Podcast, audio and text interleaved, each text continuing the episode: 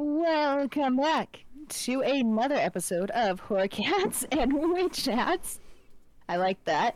Um, but it's Katie and Izzy. We're back at it, hanging out, uh, doing the things we do across the country from each other again. I know it felt like a really long time since we've recorded. I'll be honest, I don't even know when our last episode came out. I just know it's the beginning of April, so I think we're failing considering it's the beginning of May. Sorry, guys. It was so, crazy month. uh, we promise that from now on we're gonna be more on it. Yeah, yeah, we've we are in better places. Um, Things are more organized. We're more set up a little bit now. Um, our lives have just been busy and a little bit like all over the place. So I mean, they're yeah. yeah, I mean, not to be like one of those podcasts that does a ten minute intro about our personal lives, because everyone's been through some shit. But from my side, Oh I man. Finished my master's. I've had three family members get uh, diagnosed with cancer in the past year. And God damn, three. We- I'm sorry. yes, three. Jesus. Uh, we took in a foster dog. That was a whole thing. The rescue that I was volunteering with ended up shutting down over some nonsense drama. That was a whole thing. Hmm. Uh, and I got my first grown up, hopeful adult job. Whoop whoop. Congrats. And so now we're here. And then Katie, we've also been doing all of Katie's wedding planning stuff, and she's got Yeah. stuff going on at work, and it's just been a hot mess. So thank you for your patience. And I know that all of you are also going through the same things, so we send you vibes. Yeah. All the all the hope you can get at this point. but now that we have kind of hopefully mellowed out a little bit, we do have plans to get on top of stuff. We also have more plans for some extra content to come out uh, in between our every two weeks. Uh, so once that officially gets going, we will be sure to release it and let you know. Otherwise, uh, keep sending us your requests, Yeah, do that. Please. which leads us into this week's movie. It is Dark Water from 2005, which was a remake of the uh, Japanese horror film that also is called Dark Water that came out in 2002, which makes this the 10 year anniversary that it has been out. 20 year anniversary that has been out. I can math. Yep, you're right. It's the 20th anniversary since that that movie came out. It's the Uh, 10 year anniversary of its 10 year anniversary. Exactly. You know, just double it. Um, you can watch the 2002 version on Tubi for free. The 2005 version is on HBO Max if you have a subscription. Which is the only reason I was like, let's do this because it came out and I was like, I don't know how long it's going to be on there. Yeah, that too.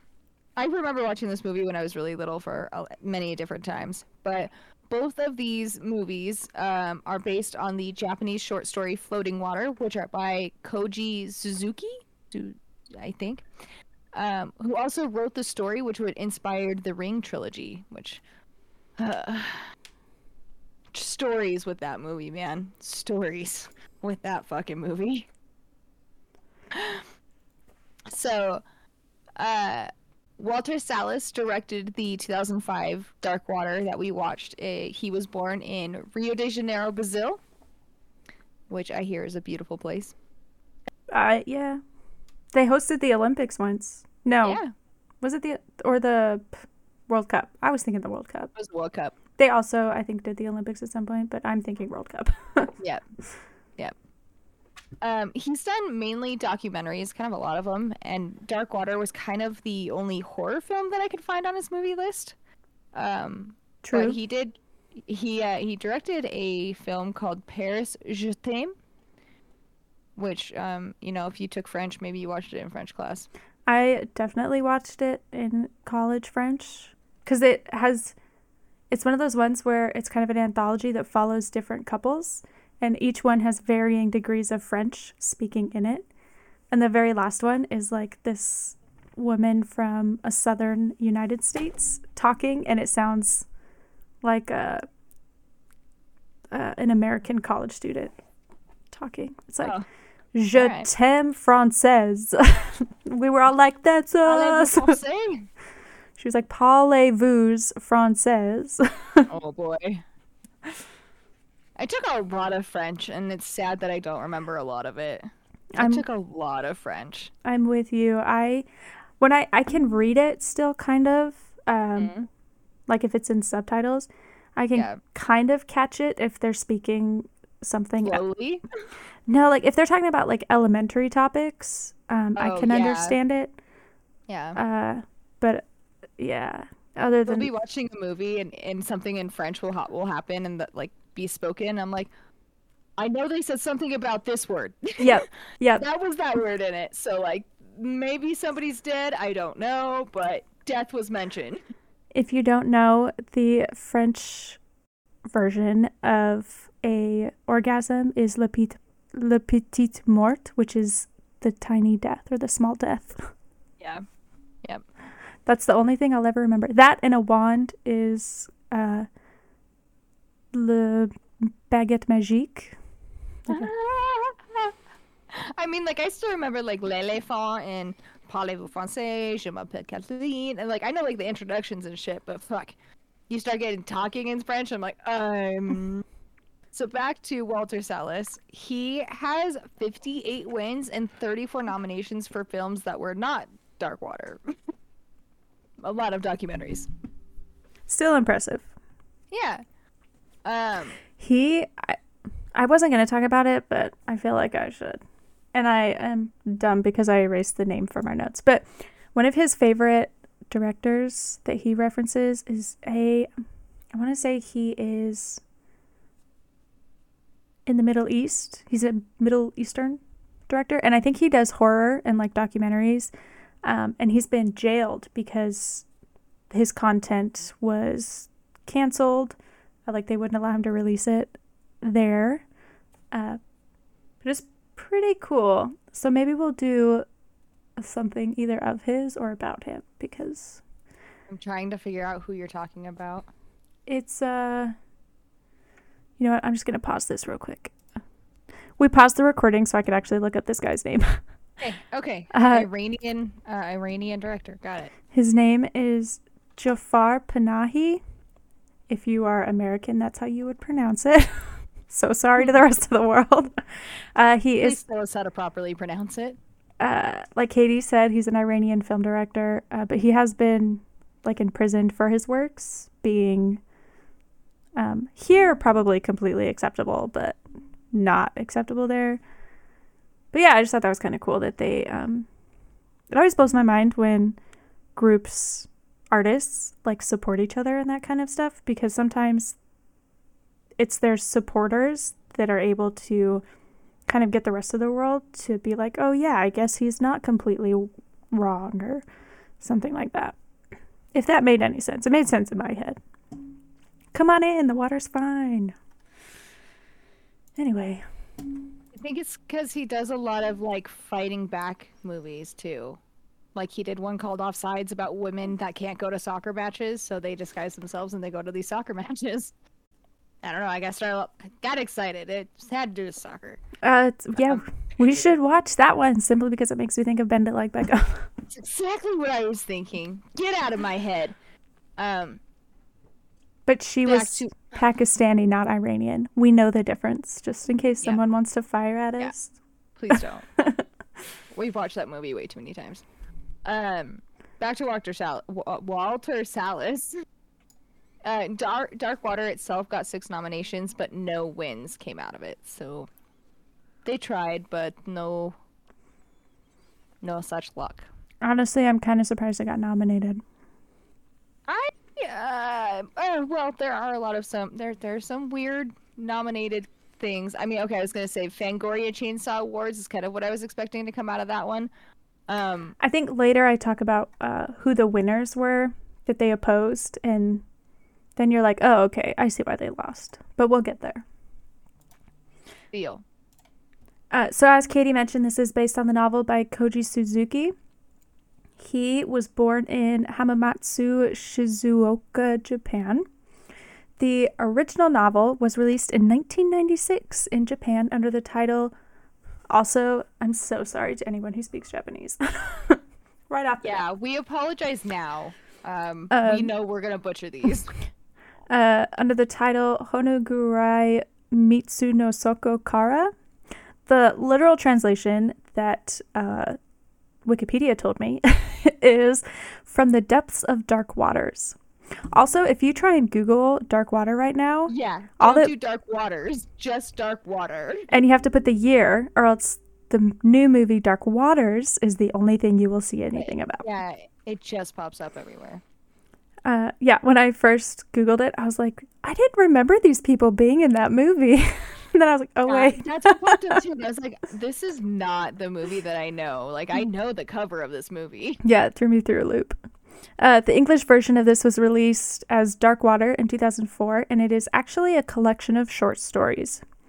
So, Floating Water is the, f- I think it's the first one in the series. Uh, the, they're not related at all, by the way. Uh, this is the short story adapted into the film that came out in 2002 by Hideo Nakata. Who is a great horror director in Japan.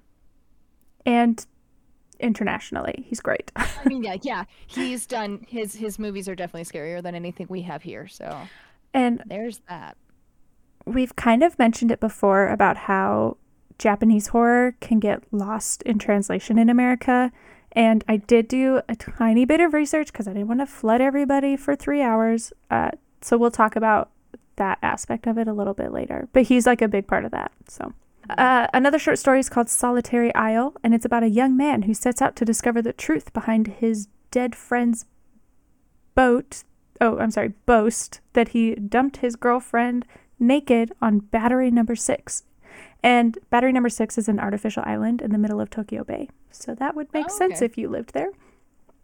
The Hold is a about a fisherman who beats his wife and son and tries to uncover the reason for his wife's disappearance and why he has a throbbing headache. They're all very happy ending stories, it seems like. Not. Yeah, Not at all. Uh, the next one's Dream Cruise. A young man is invited out on a mini cruise by a couple who wish to entice him into a pyramid sale scheme. Fairly soon, bizarre things happen on the boat, and Dream Cruise was adapted for the Masters of Horror Showtime Cable Network series in 2007, and it was directed by uh, Tsuruta Norio. Hmm.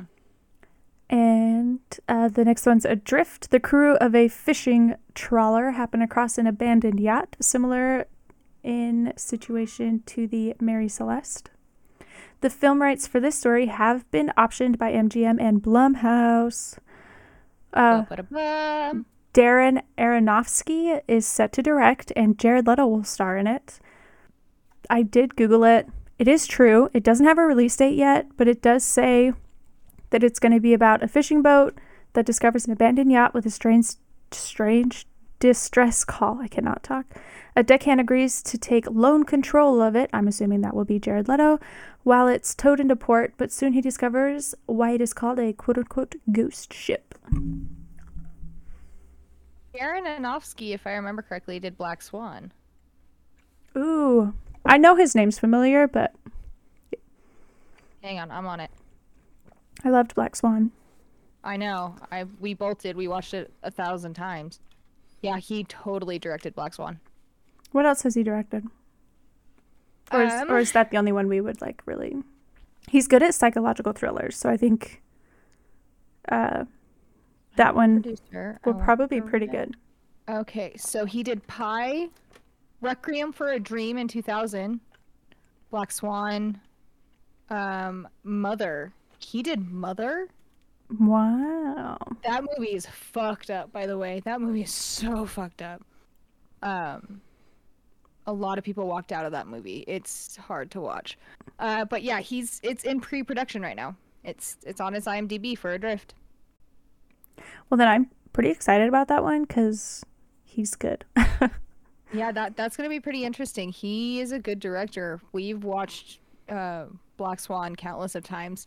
Mother's a great movie. It's just really, really dark and really fucked up he is and the really. Wes Craven of our time, I guess.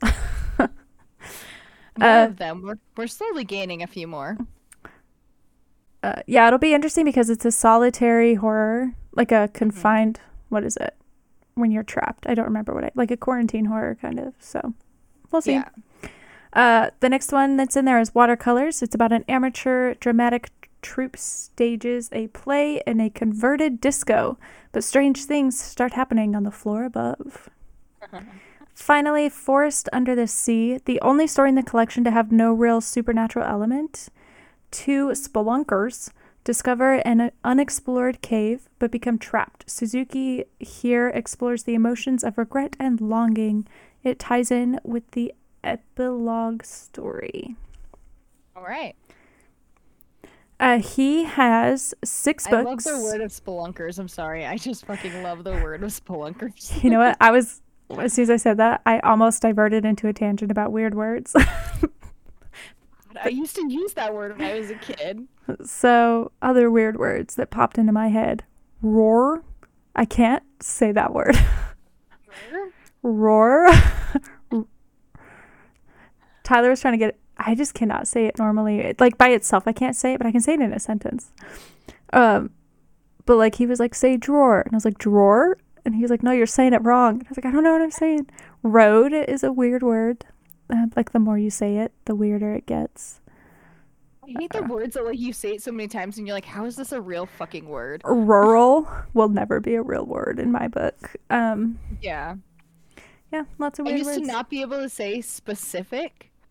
It used to only come out like Pacific and things like that because I just couldn't get the sp in it. Like I, I never when I was little that was not a thing in my in my my mind. I, it took me years and I had to go specific, and like I sounded like a two year old, but I got it. I say it now. Sometimes I still fuck up, but let's say, yeah. Anyways, back to this. More fun words. He has six books in the Ring series, which he also authored. He Wow. has been quoted as saying that his favorite horror film was the original Poltergeist, which actually inspired him to write The Ring. Interesting. That's kind of cool. And that is all I have about that guy. Yeah. So the screenplay for Dark Water in 2005 was adapted by Raf- uh, Rafael Yglesias. Did, did I say that right? Okay. I thought I did. I just want to make sure. Uh, he also is the writer for the 2001 From Hell movie. He did an earlier episode discussing Jack the Ripper, which is kind of cool because Jack the Ripper is that's a story in its in itself that could be that has been researched and searched and done some more research in different critical ways and it's just there's too much about Jack the Ripper that is still unknown I feel Yeah, our episode like barely scratched the surface of that. yeah so interview in an interview with chud.com he said I felt like the original film was an was a homage to uh, Rosemary's Babies and so what I kind of did was think of it as I was doing Rosemary's Baby again in a different way have you ever seen Rosemary's Baby I have not. It's referenced all the time. But Yeah. It's I- a very well-known older horror movie that kind of set standards for some stuff. I figured we would get to it eventually. Yeah. Because it is one of those like trailblazing classics, I guess.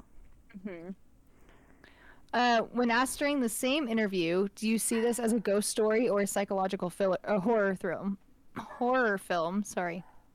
Yglesias said, "To me, it is a ghost story. I guess you could call it a psychological horror film, but to me, it is a classic ghost story. It has all the elements. There's a ghost with a t- with a tremendous psychological desire that unites it uh, that unites it in some way to the heroine's need uh, needs." That really is what the film is about. To me, a horror film is more explicitly terrifying in terms of gore or some demonic character. Which, yeah, okay. Uh, whereas a ghost story is a person who can understand, who needs you to understand, who needs you to understand, which can meet. Sorry, I'm struggling on this last sentence right now. It's it's an awkward phrasing. So it says, whereas a ghost story is a person you can understand whose needs you can understand, which means it has kind of obvious impact on the characters. To me, it's Yeah. a classic ghost story, more like the others or Turn of the Screw or any of the classic ghost stories. To me, The Ring is more a true horror film in that you're dealing with a demon, a force that is not a person. And again, that is in a American version of like the American interpretation. The Ring is not a Yeah. demon in Japan. They don't really have I mean they have I don't know. We'll get into it another time. But Did Yeah. your air conditioning or something just turn on? my garage is being opened. Um, I was like, that's really loud. What is that? yeah, I'm sitting right above the garage. Oh, okay, that makes more sense now. So this is a brief and not super detailed description of the events of this film because we have a lot to talk about with this film because there's a lot that is um coincidentally coincidentally wrapped around it. And to be honest, there's not a whole lot of stuff to go into in the film itself. It's pretty straightforward. Very straightforward film. It's a very straightforward film. Uh I be- forgot. And because Well, it is well- older, there's not a whole lot of like behind the scenes stuff to go through either. That just like wasn't a big deal back then. So I went to IMDb and uh, sometimes I like to just scroll through people's descriptions to see what they put because some people are hilarious.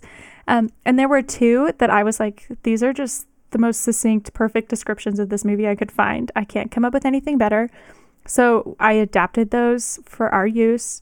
They were provided by screen name uh, Ahmet Kosan. Might be a real person, but I don't know. And Nick Reganis. Yeah, these were on IMDb.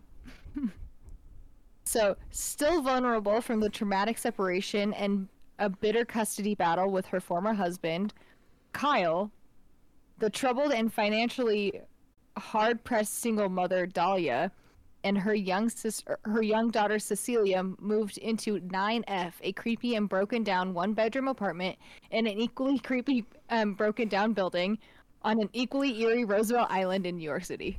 And that is why we borrowed that. Yep.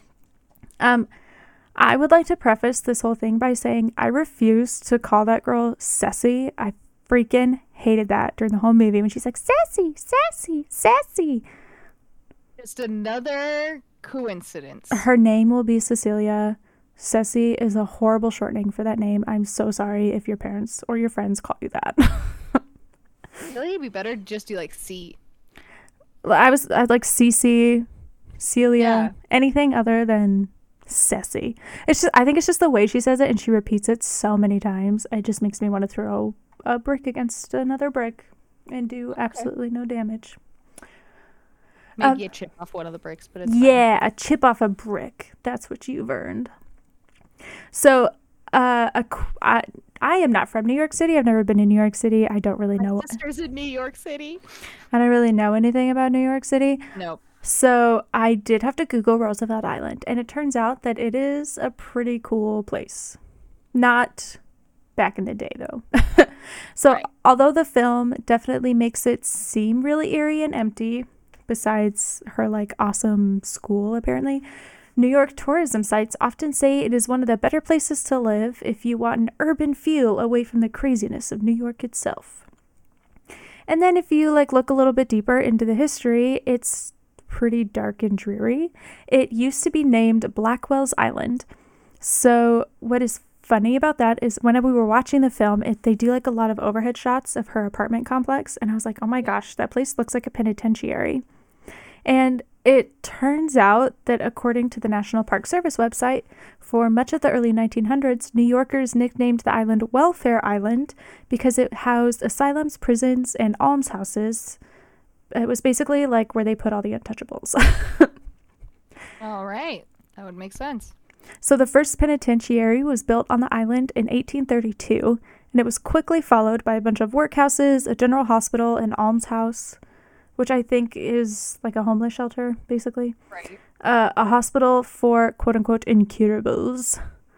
Uh, I think it was like TB was the big one, um, and a smallpox hospital, Foreshadowing. Sorry. as well as the New York City Lunatic Asylum. Hmm. And this right. is the same island where the original and unfortunately named Typhoid Mary was quarantined uh, for the latter part of her life. I think she died on that island. Uh, there was also a badass investigative journalist named Nellie Bly who went undercover in the New York City Lunatic Asylum for 10 days in 1887. After which, she wrote a depressing article detailing how she and other patients were severely abused. And needless to say, that had, uh, like, it created ripples, essentially, that ended the existence of that uh, insane asylum. And that sounds like the story to American Horror Story Asylum. possibly. That's like oh, yeah. exactly of it. That's almost the exact situation where she gets her. She's a journalist and she goes in. I have seen that episode. Yeah, there you go. That very Uh-huh. well might be based off that. What was her name in that? Look it up. Lana. Oh yeah, it was something like that. Um, but basically, they ended up moving patients off the island into newer, quote unquote, better facilities, and the last patient left between 1910 and 1920 sometime.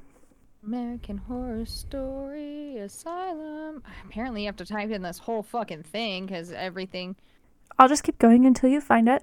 Uh, the island was renamed the Roosevelt Island in 1973 to honor the president. And the Octagon, which was built originally in 1834 as the main entrance to the New York City Lunatic Asylum, which was opened in 1841, is the only part of the original building that remains standing. It was listed on the National Register of Historic Places on March 16, 1972. There are a few other protected ruins on the island, um, I think, that are related. Some of them are like from the prison and a couple of hospitals or something like that.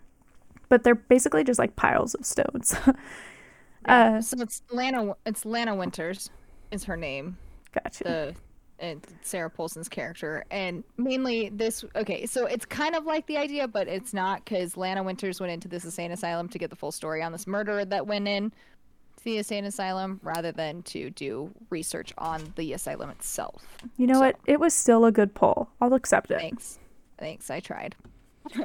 Uh, there are plenty of articles stating that it's haunted and like you should go visit. Um, but it sounds like from people who live there, like a lot of residents are actually being like, no, I've lived here many moons. It is not haunted. I don't hear anything. So it sounds like it's just like tourism fodder for them being like, come and visit the island. Mm-hmm. Yeah. Yeah. Okay. But yeah, that's what I found. I just thought that was kind of cool. No, for sure. So, getting into the movie itself, Dahlia Williams is played by Jennifer Connelly, who is very well known, or probably b- most well known for her part in Labyrinth.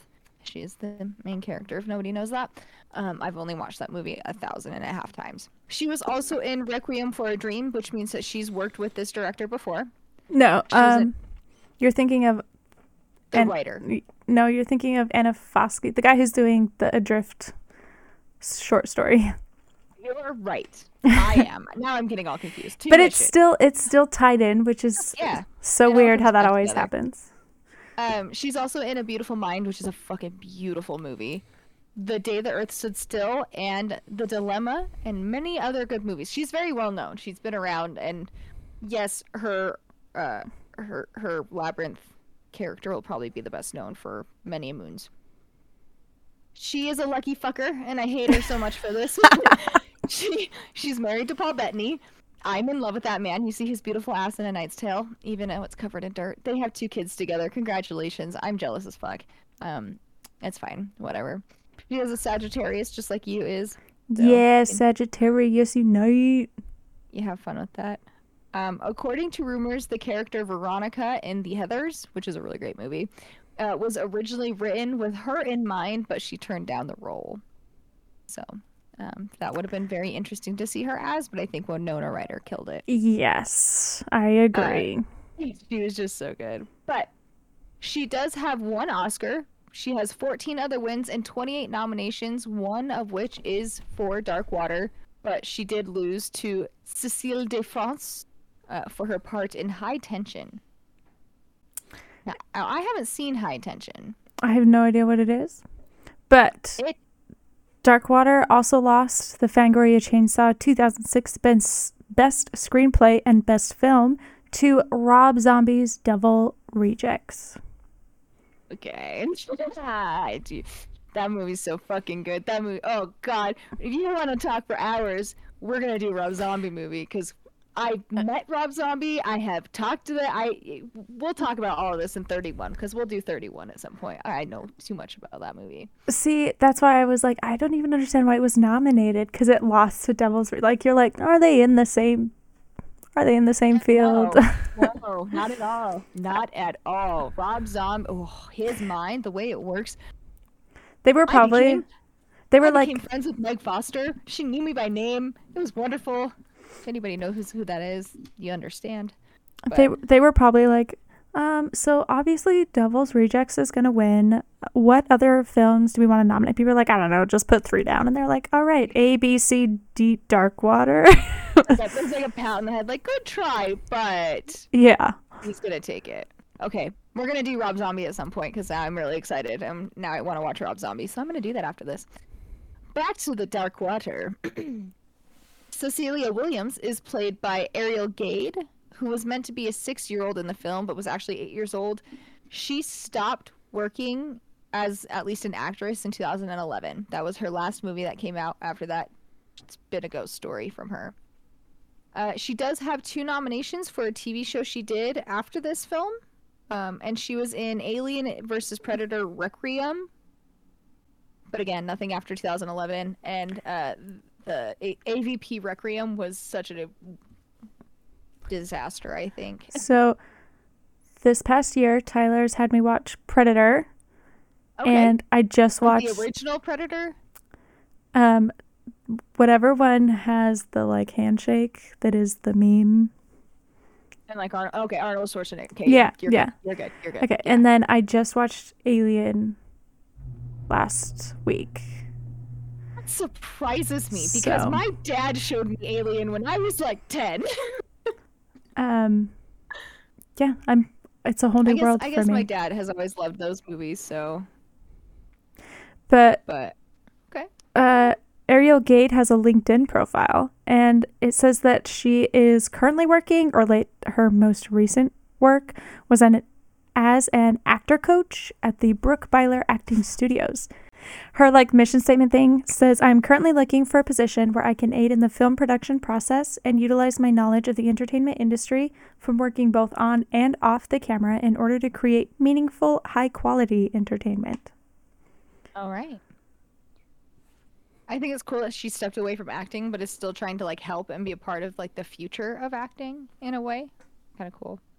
There is an unslightly dark and dirty water spot in the bedroom ceiling of their new, really gross apartment that they just rented.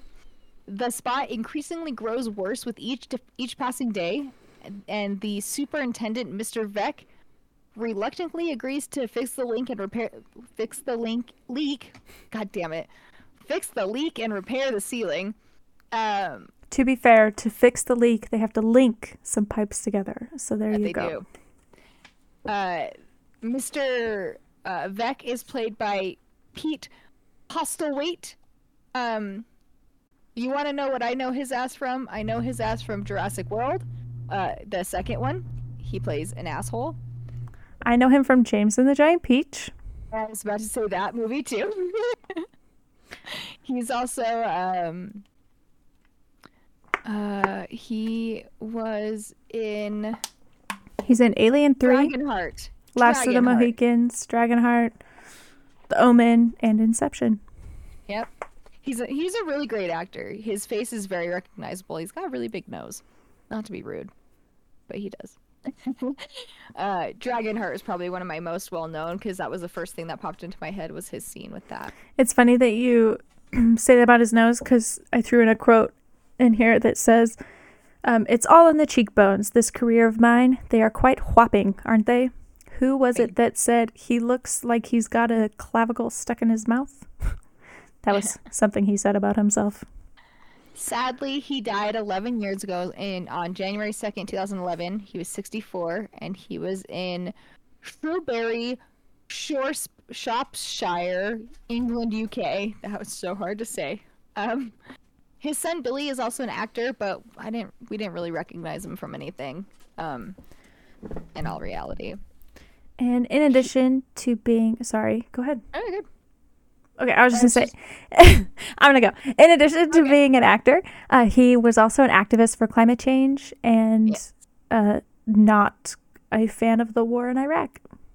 hmm He was he's a he was a really cool guy from what I know, um, but he had he did he did have an Oscar nomination in 1993. He had four other wins um, for awards, and then he was uh, nominated for 12 other things before he passed. I- Um, Think he might have died of pancreatic cancer. There's not like in some sources it just says cancer. They've all been hush hush. Um, yeah. so that's what I think it was. But in this Uh, film, he was a very unusual character and he had his own brand of creepiness and secrets. He did, yes. So this creepiness and his secrets become more evident when Cece- uh, Cecilia finds a Hello Kitty backpack on the roof of the building near the water tower that she wasn't supposed to be around. And the owner of the building, Mr. Murray, uh, who AKA is played by John C. Reilly, who we'll get to in a minute, he tells Cecilia that if the owner doesn't show in one week, she can have the bag and all of its contents. Mr. Veeck ends up lying to her and throwing the bag away, claiming it was picked up by the little girl. very, very suspicious, if I do say so myself. Back to the scummy landlord, Mr. Meeks. Um, Mr. It's not Mr. Meeks, it's Mr. Murray. I combined Veeks because that's how it's spelled. Okay, that makes Meeks. sense. I was like, I was like, I'm not sure where you're getting Meeks, but okay. Mr. Scummy Landlord, Mr. Murray, is played by the one and only John C. Reilly, who I love so much. And when I rewatched this movie, I was like, oh, what the fuck? Because when I was little, I didn't know who he was. Now I know him from everything. Because obviously, from our generation, he is best probably known for his uh, role in Step Brothers. But he also has many other movies, including Cirque du Freak, The Vampire's Assistant. He's been in a lot of movies with Will Smith, uh, or not with not with Will Smith, with Will Ferrell. Um, he he's such a great actor. I love John C. Reilly. So, and he's also in a new TV show that's out in HBO Max that a lot of people really like, or something. Could not Uh, tell ya. Yeah, he's also been in. He was also in like Never Been Kissed with Drew Barrymore, but he's just so good. He was also nominated for the Fangoria Chainsaw Award for Best Supporting Actor uh, for his role in Dark Water, but lost to William Forsythe for Devil's Rejects. Proper loss. Just saying. That's all, all of their losses were to Devil's Rejects. I can go I can go on another tangent if we really want to about Rob Zombie because he's quite wonderful, but I think I think I'll save you from that. So since moving into the apartment and finding uh, the backpack, Cecilia has developed an imaginary friend named Natasha, which causes her problems at her new school and with her mom. Natasha tells Cecilia things about Dahlia's mother, like who or who abandoned her as a child, and apparently she never really got past that situation. So she takes pills for it for like the PTSD. Um, Dahlia also has some main, major abandonment issues with the sur- like which surface with everything going on with her husband, who is, uh, you know, battling with the custody battle and and everything with her, and they're they just separated and divorced. Dahlia is also losing time and experiencing migraines and basically kind of losing her grip on this like statue of reality over what is going on in just her apartment alone. But you know, when your daughter's seeing imaginary friends and it's causing serious problems, what else are you going to do and deal with? And of course, it's not made any easier by Natasha, the little ghost girl who is haunting Yeah. them. yeah, she's she's causing all of this problem. So, this especially is big when Dahlia learns that Natasha was a little girl the same age as as Cecilia who lived in the apartment right above them in 10F, which has been causing the water damage to her ceiling via the haunting roof flooding acti- activities going on. Well, it turns out that Natasha's mother had disappeared one night seeking care at an inpatient facility for her alcoholism, and the dad had left back to his home in Russia, leaving Natasha behind through some wild miscommunication. So both of them just dipped out on their kid, left it at the apartment, and then was like, "Oh, he's with his mom, or she's she's with his her mom. Oh, she's with her dad." I don't know how the fuck you do that over a child, but okay. Uh, Yeah. I'm not even a I'm not even a parent, and I'm like, I don't, well, I don't, what the fuck. Yeah, they all dropped the ball on that one. So Natasha is played by Perla Hay- Perla Haney Jardine. She also plays Dahlia in her childhood flashbacks. Um, Perla is also from Rio de Janeiro, just like the director. She has four nominations, with her first film being the daughter uh, in Kill Bill 2. Okay. I remember that. I never watched the Kill Bills until I started dating Andy. I I really like the first one. I don't really care as much for the second one, but It's been so long since I, I, I say that, and it's been like three years since I've watched them. I think- feel like I need to rewatch it. I think the only reason I really watched the first one is because it had Lucy Liu in it, and it was right when uh, Charlie's Angels had come out, and I was like, Yeah, I want to watch that. because she's a badass. Yes. Oh, speaking of Lucy Liu and murder, have you ever watched uh, Why Women Kill on HBO? No, it's on Paramount. I have not. That's a fucking great show that you should watch because it has like Lucy Liu at like more recent times, and she's still just a badass. Um, she's a rich badass in this show, but it's really good. I think you'd like it. It's really funny. So, through these unfortunate circumstances of being abandoned and everything, Natasha wandered onto the roof and fell into the water tower where she subs- subsequently drowned. Wow, that was so hard for me to say. Subsequently. Thanks. Subsequently drown. Uh, Mr. Veeck finds her there, but fears he will go to jail for negligence since uh, he was the one who left the roof unlocked and the water tower open. So he just never reports it and stops clean- stops cleaning the water tower altogether. No big deal. Because that's what you're supposed to do. Right.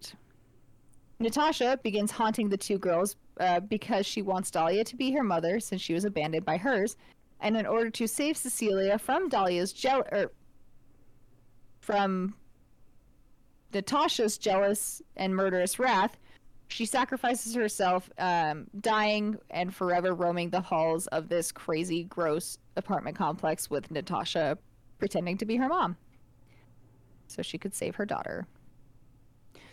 Cecilia moves with her dad. I assume she visits the complex every once in a while to catch up with her mom because at the very end you see this cute little I'll always be here situation.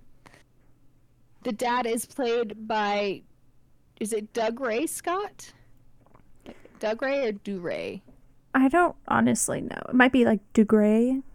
It might be Du Gray. Uh, he is he was born in Scotland, um, but he doesn't really have any other horror movies related that uh, to his his filmography other than this. Um, but he has been in a couple of other things that I've seen before, uh, including uh, Mission Impossible 2, where he was a bad guy. He's in a lot of TV shows. He's he's in a lot of TV shows. He was in Taken 3 though. And then we don't really get into a lot of detail, but Dahlia's lawyer uh, was kind of set up to be like the true hero of the film with all that he did for her. And he kind of just like swooped in and he's like, Why are you living in these awful conditions? And then like fixes it. And then he's the one who's like, Why is there just a body in the water tank? And fixes it. Um, so he was the male lead that just kind of swooped in and saved the day but not really because she still died. But uh, he is played by Tim Roth, who has many movie credits, but also not really any horror films or anything I care to mention. By chance, is it just me, or do you ever get Tim Roth and Christopher Waltz confused? Because I I used to do that until I realized who Christoph Waltz was. Uh, because uh, uh, they're both in a lot of of Quentin Tarantino movies, and I used to think that they were the same guy, but they're I not. 100% would never get them confused. They look very different to me.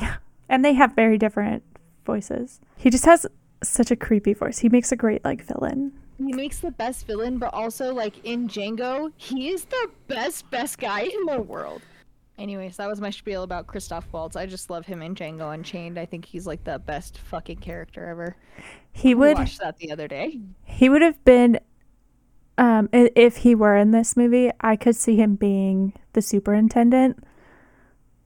Oh, Easy. He just has like that creepy vibe about him. He does so well in Inglourious Basterds with pay- with playing such a villain. So Yes. I think that's what I am picturing in my head. I wouldn't be surprised at all. Uh, but the Last when he's a Nazi. um, I'm so sorry about all the dog barking in the background. We Uh, have puppies. so my kid was going to find his friend's house and he found a lost dog and brought it home.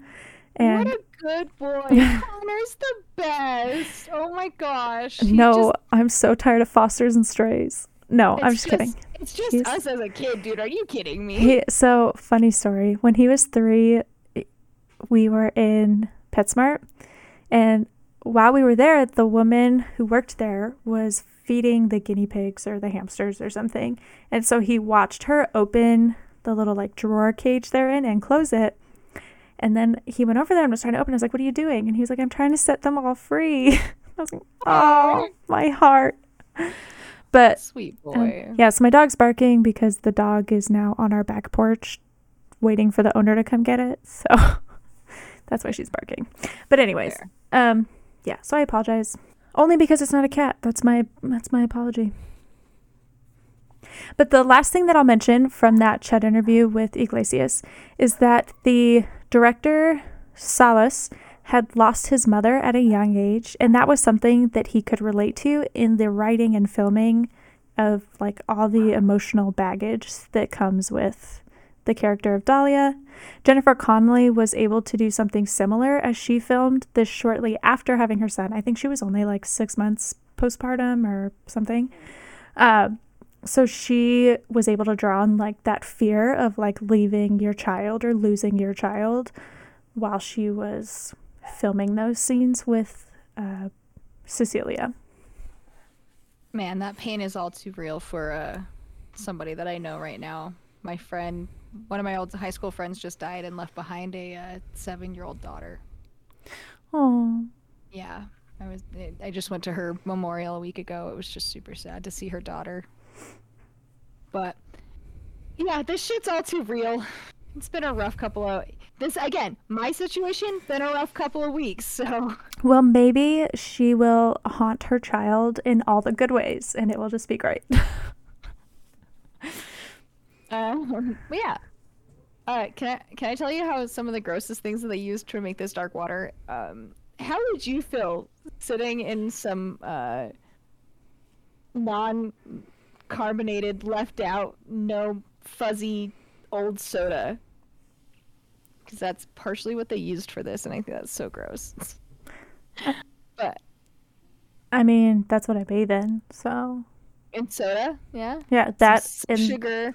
the blood of virgins. So Dude, I can't I can't imagine how sticky that shoot would have been with like all of that because they so they used caramel dye that they use in kind of like in Coke and stuff to get that like gross color, but they also used um flat uh like flattened out soda to to to get some of that really gross dark water going and there's a lot of it in the film. could be worse. It could be just like pond water that they pulled out, or like from the Hudson or whatever this island of the Roosevelt is floating in. um, in the final bathroom scene where uh, she she had to wear I, I figured um, she had to wear silly putty in her ears because roughly about 78 to 80 pounds of shooting water was like falling on her um, from like jets and basically like jets and stuff like that. And she couldn't really see or hear anything like especially like the little girls in the bathtub or anything. So she was just getting pounded with water And she and i had to can't imagine what that felt like and she had to do that scene like over and over again. She said it was really cold. yeah i can't imagine so sticky and cold and and a lot of lot of weight of water being thrown at you Uh, that is like really the only behind the scenes stuff that I could find. So yeah there's not a lot that's basically it. I did want to touch on like the oddities of Natasha's ghostliness. It's very, in my opinion, um, not like a typical ghost. So first time you meet Natasha is there's like this weird moment in the elevator where she is seen as like a watery outline holding Dahlia's hand. That's the only ever time that she appears as like some weird watery outline. I have no idea why she would have done it specifically in that moment. I know it's because creatively, I think they just wanted to bring the idea that there was a ghost thing there. It's the first it was the first scene you get of some sort of entity or something like that being there. I, they could have done it a hundred other ways, but I just thought Yeah. that was really weird. That's the only time she does that. Then there's like I don't know. There's this weird thing where she can like project herself into the minds of Dahlia and Cecilia. Because, for example, she talks only to Cecilia during the day, and Cecilia is the first one to like really interact with her, besides that little watery hand holding moment. And when she's talking to Cecilia, nobody else can hear her. Dahlia Right. can't see her. I'm not sure if Cecilia can see her. She doesn't really give hint that she can, um, but she can definitely hear her. She's talking to her. S- Natasha can manipulate Cecilia and inanimate objects however she wishes in her invisibility mode. But then she can like become perfectly present while Dolly is sleeping and like snuggle up with her and get into her dreams. And that's how she knows that Dahlia has an issue with her mom and she projects herself as Dahlia in her dreams as a young girl, which is why it's the same actress playing Yeah. both. Uh, it's just it's like it's really weird. I don't know. But I think the obvious idea is that Cecilia is more sensitive because she's younger. That's like the overarching idea. Dahlia is only vulnerable in her sleep and possibly made more sensitive due to the medication use, although I'm not banking on that. Uh, but the director of the Japanese original 2002 version, Hideo Nakata, said, quote, Children are closer to the other world than adults are. They can be possessed by the supernatural specifically because they are close to that world. So that's why I was like, maybe that's why. But That's then also why in a lot of horror movies you see the kids being the one that's first interacted with is because again they're easier and closer to that other world realm. they're just too pure. So the other two ideas that I had uh, is that there's also that idea that like once you start believing in something, it has more power over you. So once Dahlia like finally accepts that Natasha is not just an imaginary friend, but a ghost of the little girl that used to live above them, then that's the more power Natasha has over her. She's able to like have her sleep and lose complete days and and then when she's finally like fuck we have to get out of here because Natasha's real, that's when she fully comes out during the waking day and is present. Hmm. What a thought. And then the other idea is that the more they come in contact with the water, the more Natasha can like penetrate them. And because they are literally like drinking her and bathing in her. And Yeah. originally there's the idea that she's like moving through the water um because she's like dripping into the elevator kind of a thing. Right. So that was my other thought. Although that's gross. I don't want to think about that. In the original trailer, in the trailer for the 2002 version, um, a piece of hair falls out of the drain into the girl's cup. And I'm like, "Ah!" I saw that, I was like, oh, gross. Icky. So it wasn't just dark water, like she got hair. That's like in Like a- the ring where she like chokes up the whole hair thing. Yeah. Ugh. Icky. For girls with long hair who have swallowed your hair before, I'm so sorry. It's such an awful. It's the worst feeling in the world. The last thing that I want to touch on about Natasha, I don't understand why she was trying to kill Cecilia if her motive was to get Dahlia to be her mom. Like, was she going to possess Cecilia's body and like take her place in the world? Maybe. Or is she just young and stupid and like, not stupid, I'm sorry. She's just young and didn't think it through and impulsive. But like, I didn't understand why she would try to kill Cecilia. That part didn't get me. maybe it's like a way of getting back at them at a mom because her mom left her. I have no idea. I don't know. I don't know either. Um, unless it was just purely that she was just like jealous because she's like, I want your mom. But because I think the first time I watched this, I thought uh, Natasha was killing Cecilia so she would have a friend forever. So Cecilia couldn't leave. And that's why Dahlia was like, okay, well, I'll stay with you. I'll be your friend. Um, but then I watched it this time and I was like, yeah, that's not right. She just wants a mom. But yeah, that's my only plot hole where I was like, eh, I don't get it. But that's it. That's everything I have for the 2005 version. Yep. Not a lot. I, I, uh, I, I'd been wa- I watched that movie for the first time when I was really, really young, way back when it was like first on TV, and I was like, wow, this movie's really cool. Like, I really like it. It's really creepy. And like, I look back on that and I'm like, this movie's fucking terrible. But okay, it's not terrible, but like, it's not great. It's obvious. It's um, very obvious. And yeah. it's And I mean, like, I, I did catch on to certain things sometimes, like, from that I didn't miss back in the day when I was a kid to being more aware and more, like, understanding of what's being said or talked about in, in certain aspects. So I did catch a couple of things that I had missed prior to this rewatching of it. But yeah, still, still the Dark Water Order that I remember, minus the fact that I forgot John C. Reilly was a part of it. yeah. I was. I mean, it's a mellow.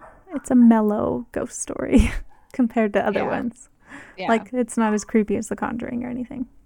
no. But very briefly, we're gonna run through Darkwater, the 2002 version. I didn't get a chance to watch this. Um, only watched the trailer. I didn't get a chance to watch it all the way through, um, which is why I knew like that piece of hair and stuff. But from everything that I've read, the 2002 version is better than the American version, and it's highly recommended. So, most anything that is based off a Japanese story will always be better in the Japanese film than it will in American, and it's also going to be ten times freakier in the Japanese film because they know how to do horror properly. that's that's my standing of that one. So Darkwater 2002, the original title is the same as the short story Honogure Mitsu no Sokokara, maybe. And it was directed by Hideo Nakata or Nakata Hideo, depending on which culture you are reading that from. And he also directed the original Ring or Ringu and Ring 2 or The Ring 2. Among many others, but those are the big ones. Yep. So the summary provided by Matthew Daka, du- Duca, Duca, uh, in, in in his master's thesis, it's called "Lost in Translation: a, uh, Regressive Femininity and American J horror remakes." I went J to the horror.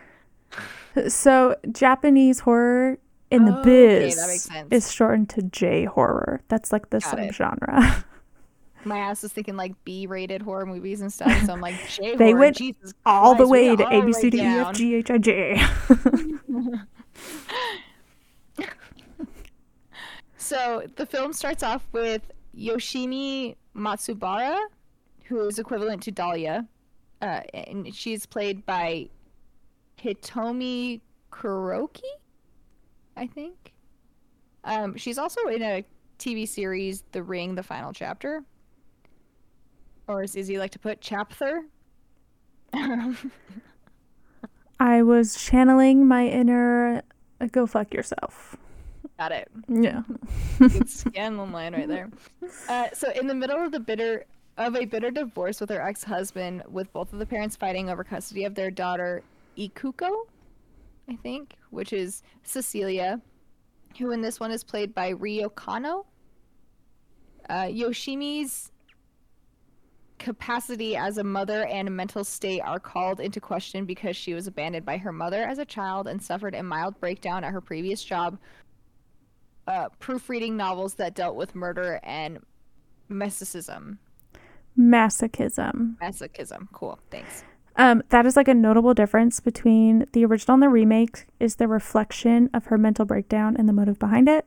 Um, I'll go into a little bit more detail about that later because this I'm going to link the citation for this master's thesis, I don't think you can just Google and find it. You'd, you'd have to have access to like a PubMed type thing. Uh, it was a really interesting read. I skimmed through the Darkwater chapter of it. It was like 57 pages entirely. Um, but yeah, the way that they reflect mental illness and like her breakdown is very different. And it's because I think uh, director Nakata did it with intent and he was making a statement about uh, the like masochism and uh, violence against women in porn and videos and stuff like that, basically.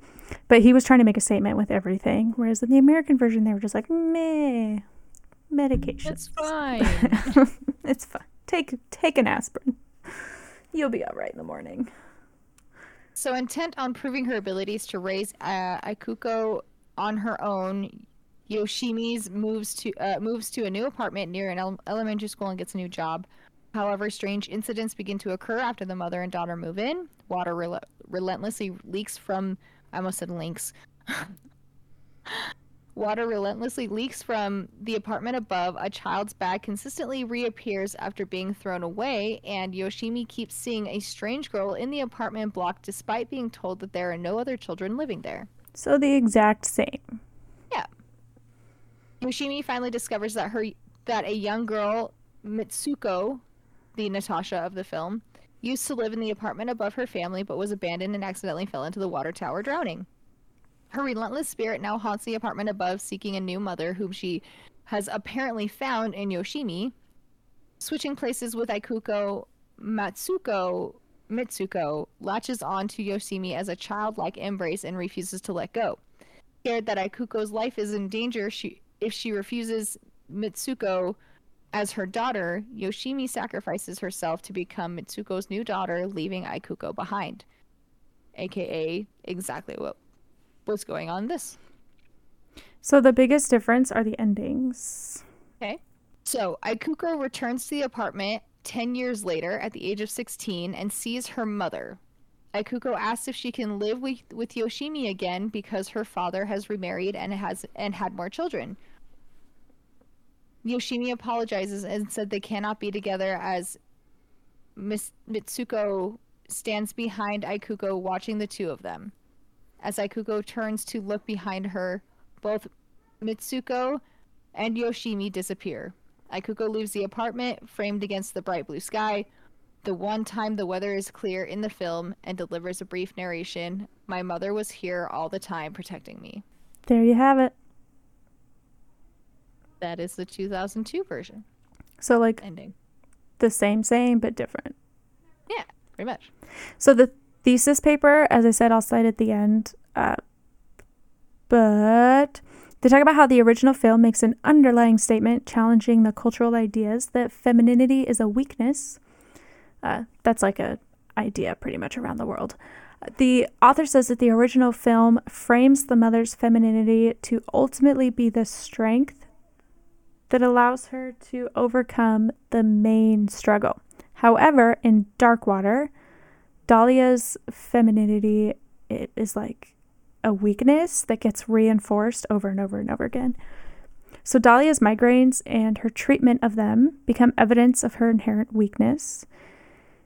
And basically every time she has a migraine, she takes her medicine and then she like r- requests a man to help her or needs a man to do something for her and the only people who save her are the lawyer um, he's the only one that can get anything done.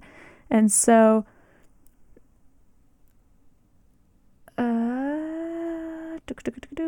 and so it becomes like a crutch to Dahlia's lack of inner strength. And Yoshimi struggles through the narrative without the need for pills to deal with the defective world around her.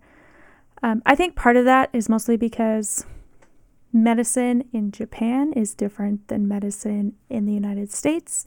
In the Western medicine, we tackle everything with medication. Yep. and we have a different belief system of mental illness.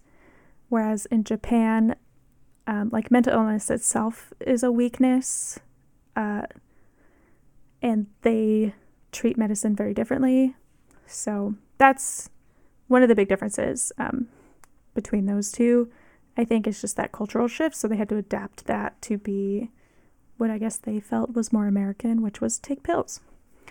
The main reason I bring this up is that Dark Water, in my opinion, the 2005 version, frames the father as the hero, and here's why. Uh, everything that he says turns out to be correct. He's like, You shouldn't move to Roosevelt Island. You can't make it on your own. True. She doesn't. She fails. uh, she has to secede in the end and be like, Okay, well, we'll move next to you. Um, which makes it look like she was just being a prideful boogaloo and she's the reason everything happened. Uh, he was proven right that she couldn't do it without him.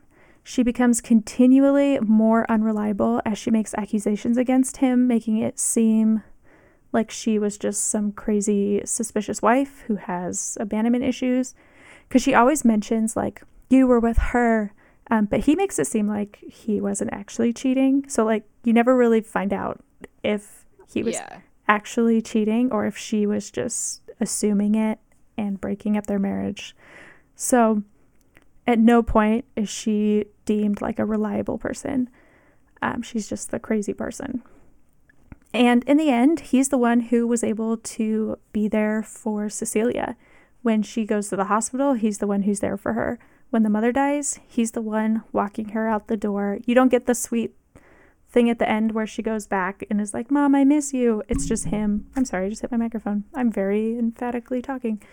Um, it's just him taking her out and being like totally fine and happy and okay.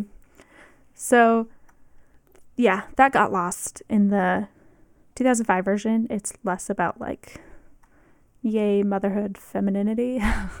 um, they just they lost a lot of that artistic storytelling and points, I guess, that the original was trying to make. But anyways, the short novel Taking it back.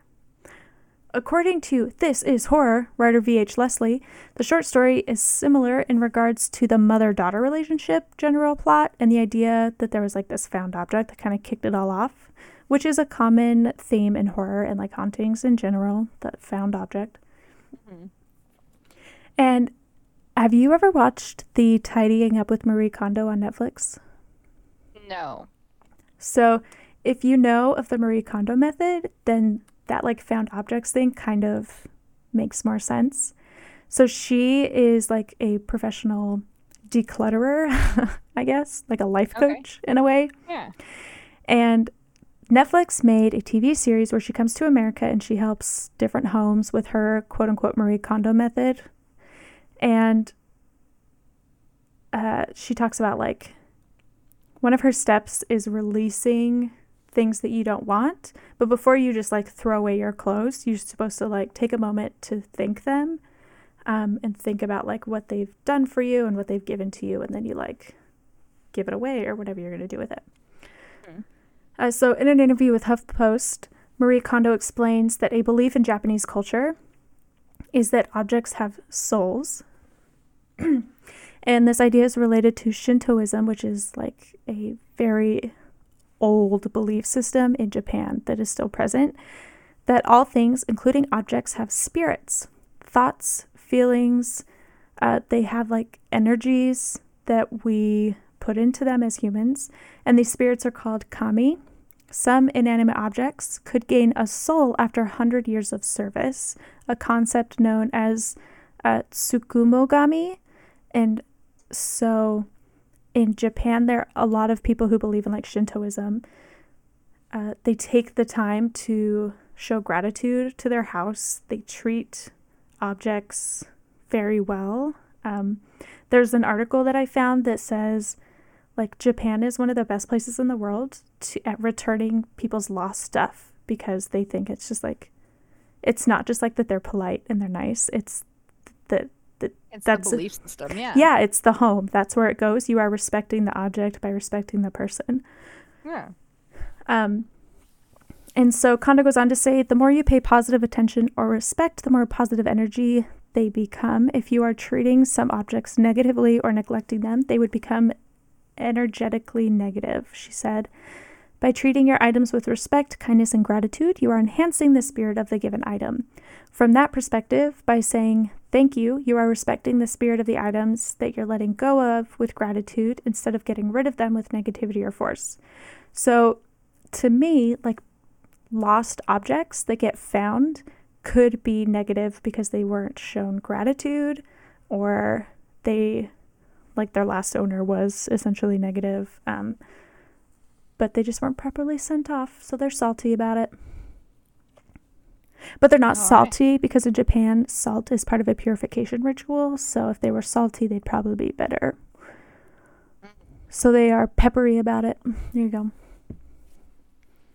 And then, last thing about that little tangent is that I found a fan written article on some website called Amino, discussing the differences between the films and the short story. She says the short story is less like in your face supernatural and has an open ending where the mother just assumes that the girl is in the water tower but never actually goes upstairs and checks it and finds it. She just is kind of like, there might be a girl in there, and then they leave.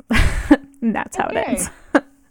so, the last thing that I wanted to talk about for like this episode, real quick, um, is just continue on with like how Japanese horror or J horror, as they say in the biz, gets kind of like lost in the West. Mm-hmm. And then we'll go to the Elisa Lam. Yes, I know you've all been waiting for us to talk about Elisa Lam. It's been killing me too. Trust me, I understand, and I will get your fix in. I and know I, too much about this bullshit. I see Katie scrolling, scrolling, scrolling, saying, When are we going to get there? I'm ready to talk about it. Shut up, bitch. I don't care. So, here we are. Japanese horror in the West. I'll talk through this fast. Uh, I took it down. Okay, like this could have been 20 pages of notes, but it's not. So we the, had those before. the way that Westerners reacted by like scoffing and belittling Marie Kondo's methods when it came out on Netflix kind of just shows how their cultural norms and beliefs can get lost and like perverted in the United States. Uh, which is a risk taken when remaking J horror films for an American audience. So, director Hideo Nakata has said, quote, this may sound too simple, but Asian ghosts can stand just behind you and can stare at you and don't say anything. They just stand and stare at the main character, and that could be scary from our point of view. Whereas Western movies in general, Western ghosts are an evil existence and are meant to do something to the victims. They attack the victims. So that is a different oh, I'm sorry, that is a difference, that active feeling, the aggressiveness of the apparition in the Western horror movies, whereas in the Asian ones, it's not. But of course, there are exceptions, like the Robert Wise film, The Haunting, or The Turn of the Screw. These movies, the ghosts were just there. In fact, The Haunting, there was no ghost whatsoever in the movie, so there are some exceptions. We watched that movie a lot too. The Haunting? Is that what you're talking about? Mm-hmm. Yeah. Yeah, I was like, I don't. Catherine Zeta Jones. I was like, yeah, I don't Sorry. know what the turn of the screw is, so. No, I don't know that one. But I know we watched The Haunting a lot. Uh, Britannica says that one characteristic of Japanese art consistently seen is an understanding of the natural world as a source of spiritual insight and as an instructive mirror of Im- human emotion. So that's that like Shintoism practice of anim- animism, I think is the word, um, of objects. Rock outcroppings, waterfalls, gnarled old trees were viewed as the abodes of spirits and were understood as their personification.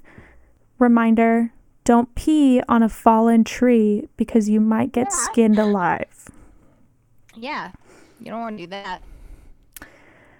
Uh, think of any works by Miyazaki Hayao, like My Neighbor Totoro, Spirited Away, all of those types of films. That's the same idea. Uh, this is an idea that gets lost in America. We kind of just consider things haunted and assume it's because of some sort of nefarious background or that the ghost is evil or they have some sort of, sort of horrible origin story. Uh, yeah. Which just so happens to be the case in this film. but um, that's not the case in a lot of like Japanese horror films. So, Little Natasha is an onryu or Avenging Spirit. I probably pronounced that incredibly wrong, but that's how my English reads, so correct me. In Japanese folklore, this is typically depicted as a wronged, typically female entity with long black hair and wide staring eyes. These physiological details are based on the cultural female aesthetic, as long black hair is indicative of like feminine beauty and sensuality, and the image of the gazing female eye or eyes is associated with lady sexy parts. So that whole like I think the grudge. Yeah, exactly. Uh, there is a book called Japanese Horror Films and Their American Remakes, Translating Fear, Adapting Culture by Valerie Wee. I couldn't find it available anywhere, so I didn't read it. If I ever read it, I'll do like a brief post about it or something. Um, but if you're like into that idea, go read that book. Apparently, it's really good. And it does talk about specifically The Ring, Dark Water, and I think The Message. Is that what that movie's called? The Message? The last message? The voicemail? The phone call. Oh, are you thinking about um? oh, what is it? Um, hang on, hang on, hang on. I got it. I got it. I got it. I got it. One missed call. There we go. There you go. I was close. I was in the ballpark. And with that, I had to go searching for it. that brings us to Okay. Elisa Lam in the Cecil Hotel. So, the short gist of Elisa Lam's story happened in uh, 2013. Elisa Lam was a Chinese Canadian tourist who decided she wanted to go on a, a solo trip and stay at the Cecil Hotel. If, if you know anything about the Cecil Hotel, it's there's a lot of shit that's come out of that hotel, including Richard Ramirez that lived there, and a whole lot of murders and other things and other problems. So she goes and stays there, which is also just on Skid Row. Very dangerous place to be for anybody who doesn't know what they're doing. Uh, Elisa Lam, she uh, she stayed in this hotel, was doing a couple things, just kind of uh, wandering around LA, and she ended up disappearing on January 31st, 2013, on my birthday. Um, that was the last time she was heard of or seen by anybody at uh, around LA. I think the last person to see her was at a bookstore. Uh, and she said, and the, the owner of the bookstore was like, yeah, she seemed like she was ready to go home. She bought a book for her sister or something like that. She was, was ready. So, Oddly enough, the bookstore was called The Last Bookstore. Yep, it was. So she disappeared. Nobody knew what happened. Her parents, I think it was 13 days later. Um, I'm sorry. Her parents reported her missing on February 1st, the day after she went missing, because she would call them almost every day to let them know what, what was going on. Her body was then discovered in the water tower 13 days later when It's 19 hotel- days later. She got found February 19th, 2013. Yeah, you're right. You're right. I'm sorry. Um, she she was yeah okay.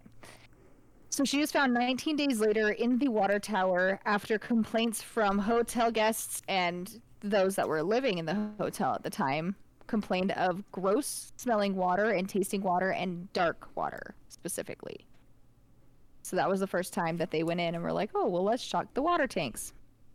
They found Elisa Lam's Elisa Lam's body floating in the water tank naked on February 19th. Um, it was determined that she died on February 1st of a drowning. And that was kind of left as that. The parents came back a while later and sued the hotel for wrongful. What was was, like it? Wrongful death due to negligence or something like that. Yeah, It got- yeah, something like that. It got dismissed. It didn't even make it to the courts. But Yeah. So the biggest evidence that you see about and and some of the only evidence you have from this this case at all is the elevator scene and the elevator footage that has been around streaming through the internet since 2013 when it was first released. And she is acting very odd. She's getting in and out of the elevator. She's looking like she's hiding from somebody or looking from somebody and avoiding things. to me, it looks like she is playing, like, she's playing like an intense game of hide and seek. Because if you remember us in hotels as a kid, that's the shit that we looked like We too. so bad. Yeah, we probably looked fucking crazy on those cams. But they thought that was very weird. And she stayed in this elevator for a fairly long time, in approximately a two and a half minute long of footage video. Uh, she makes unusual movements and gestures. She holds her hands in weird ways. Um, she leaves the elevator at one point while the doors stay open, and then she comes back in. Now the door stays open for a fairly long time, which me- makes me think that she has like the door hold button or one of those like stay open buttons for like moving. Because again, this this hotel was also a place that people lived in for a long time. So a lot of speculation has gone into this about maybe she was on drugs. She was just off of Skid Row. Um, she also had uh, she was known to have bipolar disorder, and she was known to be ha- and knew to have psychotic episodes every once in a while uh, when she didn't take her meds and things like that. And so there's just a whole bunch of Okay, I'm gonna take you back real quick. If someone Yeah. has a bipolar disorder, it's not a psychotic episode; it's a manic episode. They're I'm- different, I'm, just reading what the, different the, things. the notes specifically to her case said. but so that's the only um, reason I said that. But yes, you are right. It's known as a manic episode, not psychotic episode, because multiple different things goes into bipolar. That that whole thing is crazy. I'm gonna I'm gonna interrupt you real quick You're fine. because you did not preface this at all by saying we are giving bare minimum details for this Sorry. case. Sorry, Um, should have prefaced that a lot. There's a whole bunch of hullabaloo with this uh, because internet sleuths, as soon as they released that video of her on the elevator, people went batshit crazy. Uh, Well, and it's it's odd. It's odd footage for sure. to piggyback off of that, like they did the autopsy report, um, and they are the ones who decided it was an accidental drowning. And the autopsy report, she didn't have any drugs in her system that weren't prescribed medications. Uh, some people, uh, internet sleuthing, have Oh, said yeah. that she was potentially mistaking her medications, like she wasn't taking them the way she was supposed to, because she was like missing doses or something, is what they think. Um, so there's that whole thing. Yeah, I just wanted to like throw that in there real quick before everyone was like, "Wow, Yeah. you guys, you guys missed a lot."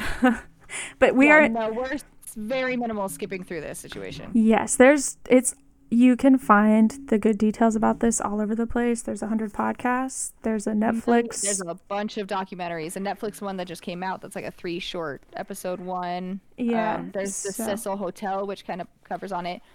Uh, if we want to mention one of my favorite singers, Skinned, she does a song about Elisa Lam and recreates the elevator footage and stuff like that. Again, you should check her out. She's fucking amazing.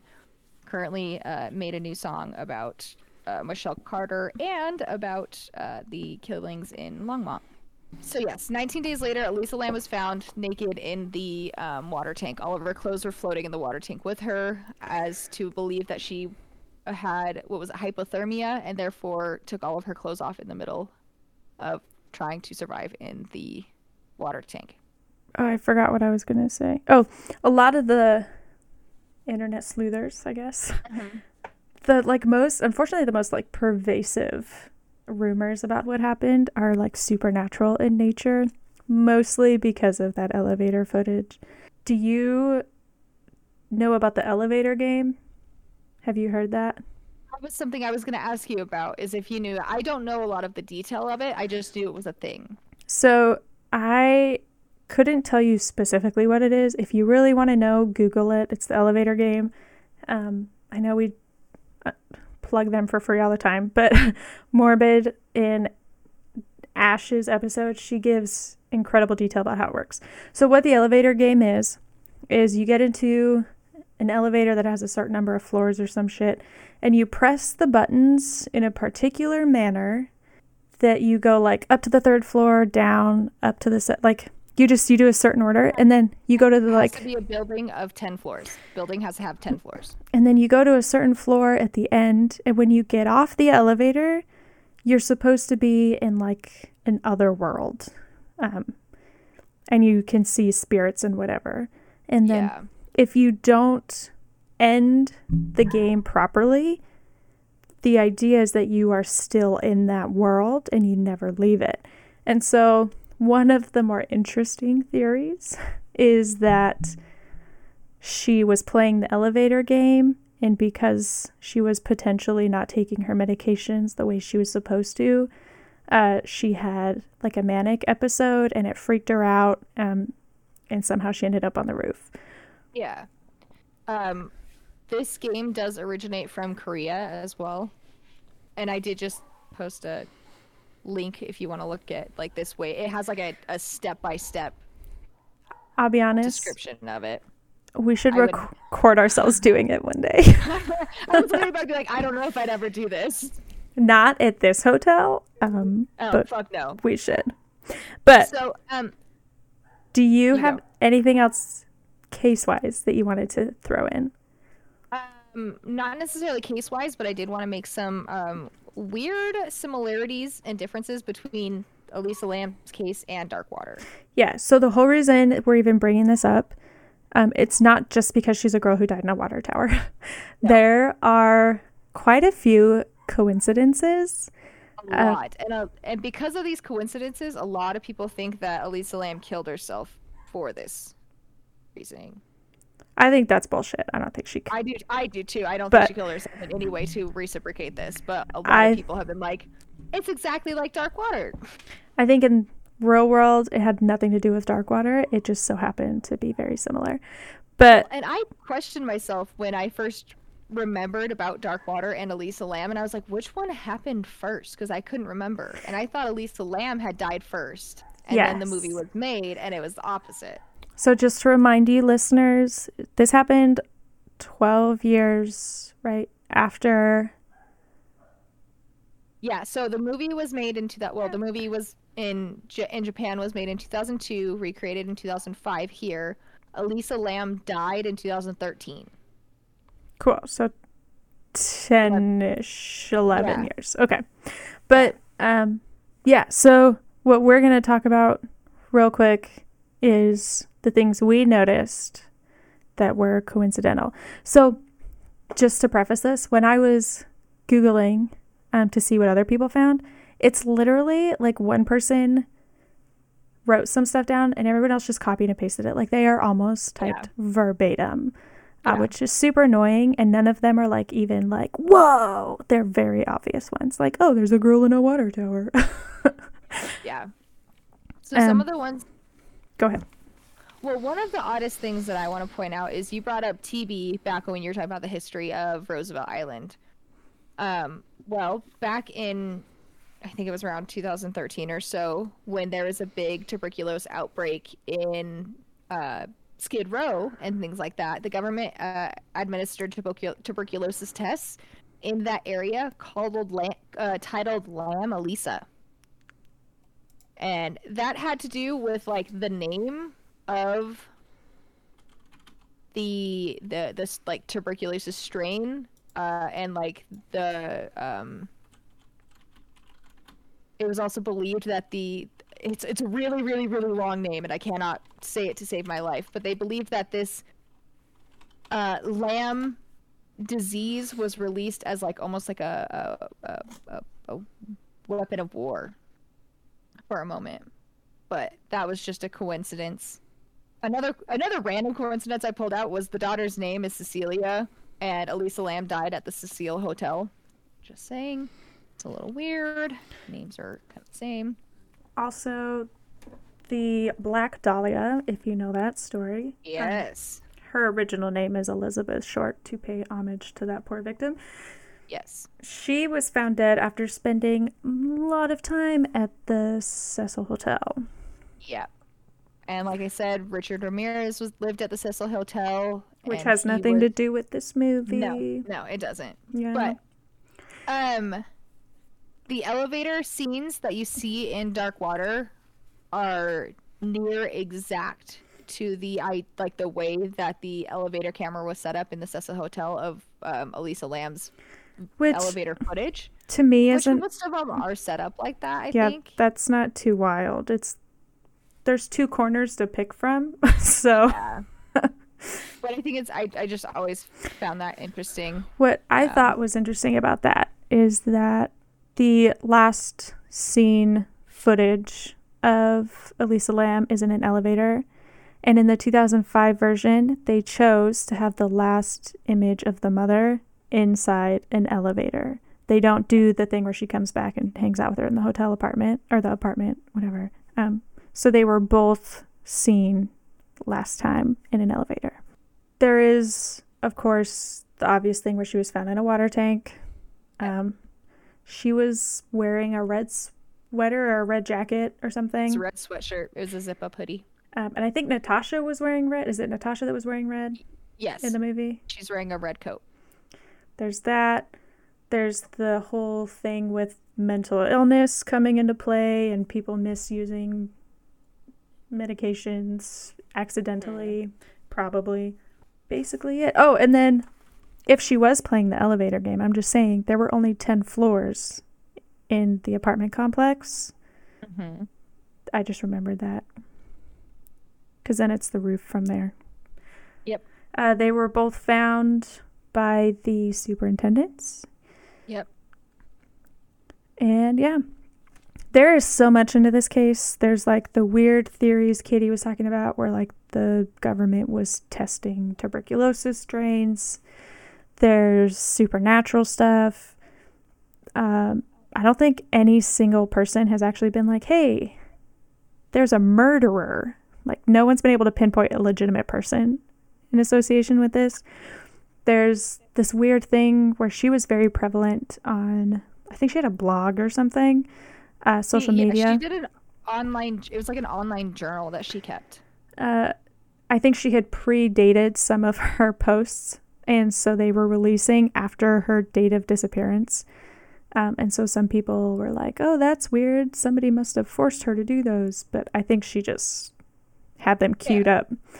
Uh, but yeah, there's yeah, a you can schedule posts, people. You can schedule posts. It's not hard. there's a lot that goes into it. We ourselves, speaking of doing extra content, because we're trying to create shorter episodes, um, more streamlined. I'm going to say streamlined episodes. Yeah. we are going to start doing 30 minute episodes, and I'm going to have Katie set a timer at the beginning of every episode Right. uh, that are going to be focused on something extra. Uh, so for this episode, we're going to do one that's the history of the Cecil Hotel, Cecil Hotel, however you pronounce it. There's so much crazy history with that hotel. Um, and then I think Katie, that should be like your episode. You talk about that one. I watch too much true crime bullshit. Uh, I want to talk about Japanese ghosts. Uh, they have like their own whole thing. So we're gonna ha- we have a couple short episodes that are gonna come out in between our longer episodes. We're gonna try and do more stuff like that. It'll help us stay on top of a schedule, I think, um, and it will give you guys more content to enjoy, guys and gals, and everything in between. Uh, our horror cats. So say. um, if you have anything from previous episodes that you want us to like go in depth about, please hit me up. I've been making a list of stuff where I was like, man, I wish I could have talked for more about that. But they are going to be short, sweet, to the point. Uh, we're going to do some fun things. We'll have games. We're hoping to get some guests, uh, stuff like that. We end up- if we ever end up doing this elevator game, we'll post it. That will be one of our 30 minutes. That's so scary. That's such a scary fucking thought. I totally forgot. Uh, there was one more thing to Darkwater that I wanted to talk about. Was gonna say, are you gonna skip this whole ending part or not? Like, we have other red like movie recommendations to give people too. I was I was just so excited to um, share that we were to have more content. Okay, there's a website called Common Sense Media. Um, I think the intent of it is for the site to help parents decide if they are choosing movies appropriate for their kids based off their age. They have a section that allows kids to review movies for parents to read, and there is one for Darkwater. Here are a few of the kid reviews. A great movie, epic thriller, keeping you thinking way after the movie is over. Way too scary for little kids, though. There's no blood or fakey stuff. This movie has a ghost, but it really plays on how memories can haunt you more than it's a ghost story. This film feels like it could be real, making it the perfect thriller. Rated the movie as too much violence. I know it's for kids, but it's fucking hilarious. Too much violence. As I'm over here like raving about Rob Zombie's movies. I wish I was good at impersonations and I would do these in kid voices. Here, let's see if I can do this one. okay. I watched both versions of this movie, the Japanese and the English version. Oh, this is terrible children's voice. Hang on. I, I have to get into little kid, little kid character. Little kid character. I got this. I got this. I watched both versions of this movie, in the Japanese and the English version, and the Japanese one was definitely scarier. The English version wasn't bad, it just wasn't nearly as scary, and the acting wasn't great either. Love it. Keep going. If you're only going to watch one version, watch the Japanese one. The kid, oh, the kid. The movie is probably too scary for kids under 10. With a little language, this one, uh, this is one of the better horror movies out there, so I recommend it. I don't even know what kind of age these kids are supposed to be. God damn it, I have no idea. Uh, the ages were listed on the website. They were like, I think nine to thirteen, or something like that. Dark water was a little bit scary, and it was bad words in it. The sequence is a little bit tangled up with me. The ghost girl wants to be the other girl's mom. That's why I gave it a free star. three. It's supposed to be three. Um, and also, my friends are all under age like eight or seven. So if you like The Wing, watch this horror movie. what fucking parents are letting their kids watch The Ring and shit at the age of seven and eight? I mean, granted, like I did that, but like I was sneaking those movies away from my parents, watching them in the basement without them knowing. Well, it's even easier now because of the internet. God, Katie, guess that- stop guess- being such a gen millennial or whatever they call us. I think it's more just like I'm thinking about like the parents compared to when I was a kid. And I was like, I want to watch this movie, and uh, oh, they, there's my kid voice. God damn it. So, movie recommendations. The ones I came up with were very obvious The Ring, The Grudge, The Uninvited, only because it's another J horror adaptation, uh, and then Rosemary's Baby because it's mentioned and I've never seen it. Do you yeah. do you have any others? Nope. Those would be pretty much spot on Oh. for me with these kinds of with this kind of movie. Katie's recommending every Rob Zombie ever made. Um, I'm gonna tell you right now, go fucking watch them because they're such good movies and like, oh, they're so good. uh, I am going to start posting links to stuff that we reference at the end of our show descriptions or whatever. So if you want to read any of the articles and stuff we found, I will also post this directions to the elevator game uh, if Yeah. that's something you choose to fuck with or not. And now, should you wish to tell us if you've played the elevator game, or send us movie recommendations, or tell us if you liked this movie and what you thought about it, please Or you've listened to Skynd and you want to tell me how much you love her just like I do. Yeah. sounds like something that would take 30 minutes to talk about. Dude, I could talk for days about Skynd and her music. It is perfect. If we do a true crime episode, Skynd will be mentioned at all times. Send us anything on Gmail at Horror cats, witch hats at gmail.com. I almost forgot our Gmail for a second. Anyways, Instagram, Facebook. Wow. I don't know.